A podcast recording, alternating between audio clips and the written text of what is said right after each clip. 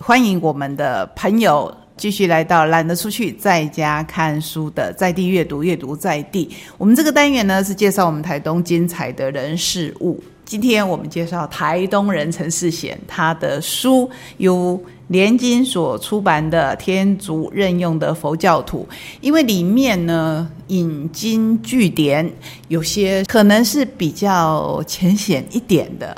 我至少还看得懂，有些佛经可能需要导读。不管怎么样，只要你有这个心，其实我自己在读到这本书的时候，有一种共鸣感，就觉得心中很感谢。感谢的是说，以前我怎么样跟别人表达，如果他是一个基督徒或是天主教徒，他就会觉得说，反正你就是传统的道教信仰。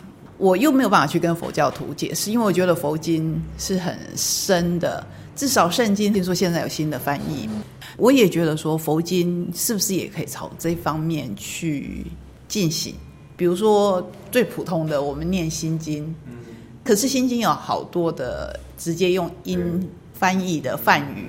是我们不懂，所以事前是不是这一方面可以帮我解释一下，或者是帮我解惑一下呢？不要说解惑，我们就分享。我觉得这个有点像我们在读唐诗三百首，唐诗三百首，你把它翻译成白话文，其实就很可惜了。它美好是美好，在这个它是以诗的方式存在的。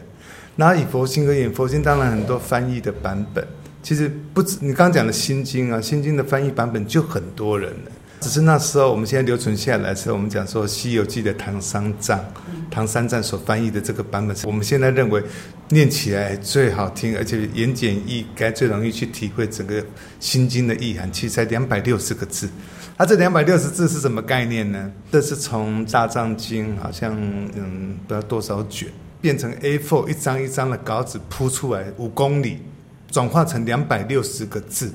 那你看，你要去把五公里的文字换成两百六十个字，你要不要经过很多的解释跟体会？所以，如果大家有兴趣看这本书，事实上我有去做一个心经的导读，因为我觉得那个东西是每一个字它后面有很多的意涵，然后这个意涵里面包括做佛教的知识，就像你刚刚说的，很多神职人员说你这本书里面引的那个佛经，每个字都认得，每一句话都看不懂。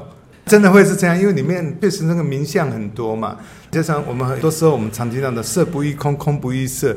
色即是空，空即是色。我觉得这还算是我们是华文，对不对？好像听得懂。那如果是什么接地接地，我们接地波罗接地这样就另外的。那我就说里面像这种苦集灭道哈，人生这有些东西，哦，观世音菩萨行深般若波罗蜜多时度一切苦。呃，那这些每个东西事实上都可以很大的扩充用体会的。我觉得心经最精彩的是，他把佛陀讲的智慧用一个两百六十个字的方式提点。它有点像我们的故事大纲，你现在把故事大纲背下来了。那故事大纲背下来，你只要听到这一首主题曲，就像我们看电影，你只要听到铁达尼号的《My Heart Will Go On》的那一首音乐一响起，你就会想起整个铁达尼号里面的故事情节跟人物。你当初跟你喜欢的人或者是同学一起去看电影的感动，全部会出来。我觉得那个东西有点像能量包。你只要听到《心经》里面的一个字，如果你懂得它的意思，每个字在你当下你所听到的，就是全部的感动。那种感动就像说，你有一个你喜欢的人、喜欢的东西，你看到他，其实你会想到当初在跟这件事情所体会到的音乐什么之类的那种能量包。那我觉得以《心经》而言的话，我自己有把握，我自己在借由不同信仰体会到的东西，然后去分享的这个内容，其实会帮助。你看到另外一个心经的面相，因为我们不一样，是我们不是法师，法师可能就是引经据典的讲，我们很自在啊，我们就是跟不同信仰，我们用我们现在的语言去解释心经，够不够精确？这个没有人知道，这个是体会的东西。理论里面讲到那些感动，你要是有感觉，你有共鸣；你要是没感觉，你体会不到那个东西，跟你都是有距离的。那我觉得。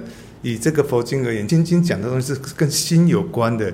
你没有去体会到它，你怎么知道他想要跟你表达的东西是什么？而且，我觉得那个体会的深度是根据你而反映出不一样的深度。所以，有的人会这句话里面会打动到，但有的人可是另外一句，就像六祖 六祖坛经，六祖只是听到因无所住而生其心这句话就打到他了。对你可能会因为一句话打到你，而改变你的生命。我觉得。以这本书而言，里面有很多的故事，它是从《法华经》演化出来的。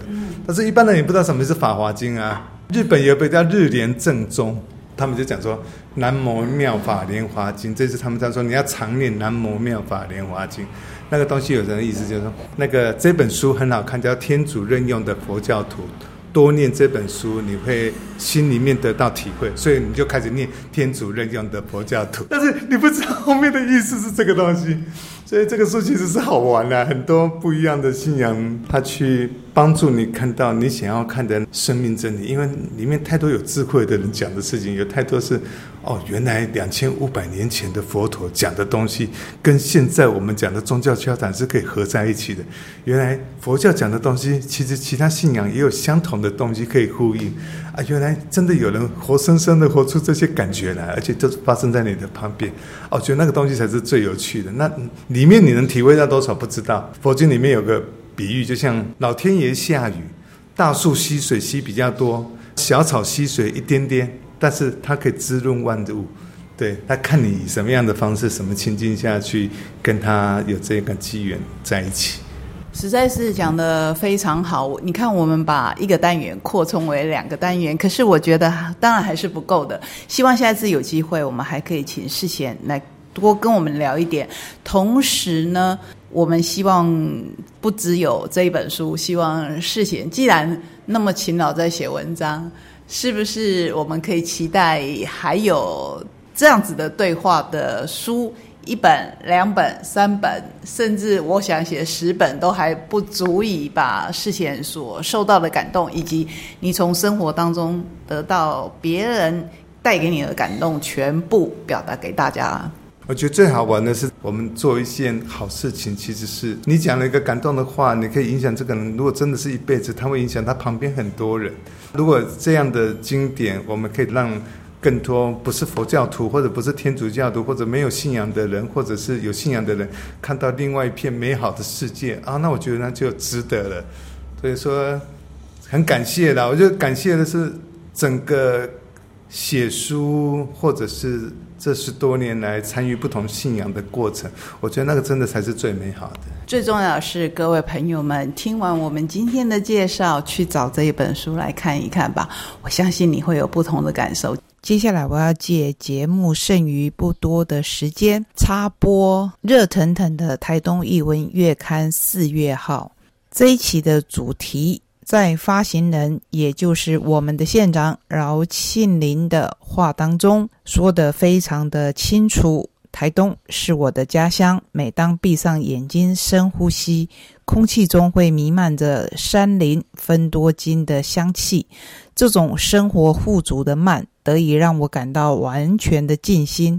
而台东高效率的快，遍布在十六个乡镇中，正在发光发热。活跃着地方大街小巷。本期台东译文介绍的 Action 台东 Award 集结了三位熟知在地脉络的媒体代表：Shopping Design 事业部总经理刘静茹、远见天下文化企划出版总监罗德珍及实力创办人暨总编辑童怡展。担任评审阵容，共同挑选出四十个在地精彩案例，没有规模限制，也没有自式系统。他们用行动力来丰富台东力。我们还要补播的是上个礼拜，同样是这一本月刊的三月号，可是碍于时间关系，在广播播出的时候被诊断切掉了，所以我今天特地把它补回来。刚好接上世贤这一本书，以及他所推广的宗教交谈，这样互相包容的概念，让台东更加的美好。接下来我们还要介绍在地的一份刊物，就是台东译文月刊。这一期很特殊，因为这一期在介绍我们台东的出版品，访问了三位在地的写作者。一位是我推荐的八代，一位是徐庆东老师，另外一位就是我本人。那我在自己的这一篇文章当中推荐了我曾经在节目当中介绍过的几本不知道大家还有没有一点印象？比如说台东十五时、台东食育提案所，以及阳光洒落太麻里、Go East 就是 Go East、Zoom In 等等这一些我们台东的出版品。那八代这个很帅很帅的卑南男子，我们要来介绍一下他这一篇。作家八代又名林二郎，给人的初步印象是一口略带所谓外省口音、字正腔圆的华语，但他精准的用字遣词、缜密而清晰的思路，却大大跳脱出一般人对退伍军人的刻板印象。这正像他十五年来创作。出版不坠的写照，每个人都知道你是做什么，也知道你接下来想写什么。但是我每一部新的作品，在方法上都必然会有新的尝试。八代说，这就是写作的乐趣所在。我不会让自己的作品落入某种既定的印象里面。这就是当初他们请我推荐，还有什么当地的作家可以介绍给他们？我说八代虽然现在住在高雄，可是他是我们台东人，尤其他写的部落小说，实在是越写越好，不介绍他都不行。所以很开心，编辑的团队接受了的建议，我看到了八代得到他应该有的肯定。再来，我们看徐庆东老师再续文学。一份教子薪水以及退休后的待遇是不少人心情一世的目标。偏偏在台东有这么一位老师，他选择在五十二岁的时候提早退休。问他为什么？诗人徐庆东说，他有两个梦想要尽早实践，这两个梦想都跟诗。有关一个自然是想要为自己争取更多的时间来创作，另一个则是希望用自己的方法让更多的国中小学童认识写诗的美好。我自己也上过徐老师的课，跟着小朋友一起上，真的觉得你在一堂课当中就可以成为诗人呢。你大概想自己一辈子都不可能成为诗人，对不对？可是其实只要你心中有文学的爱好。那就一定有可能的。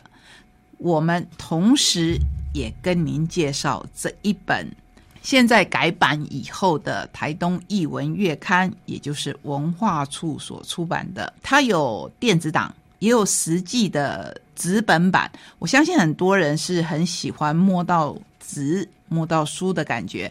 然后在这里面呢，都会介绍到我们台东各式各样的活动。今天我们就在很在地的氛围当中，非常的谢谢世贤，谢谢，同时也谢谢我们所有听众朋友的参与。我们下个礼拜同一时间空中再会，拜拜。